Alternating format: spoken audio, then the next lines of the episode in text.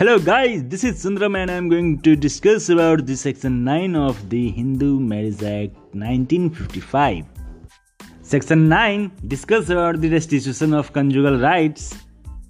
Under section 9, when either the husband or the wife has, without reasonable excuse, withdrawn from the society of the other,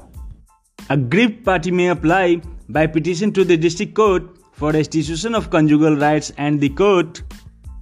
on being satisfied of the truth of the statements made in such petition and that there is no legal ground why the application should not be granted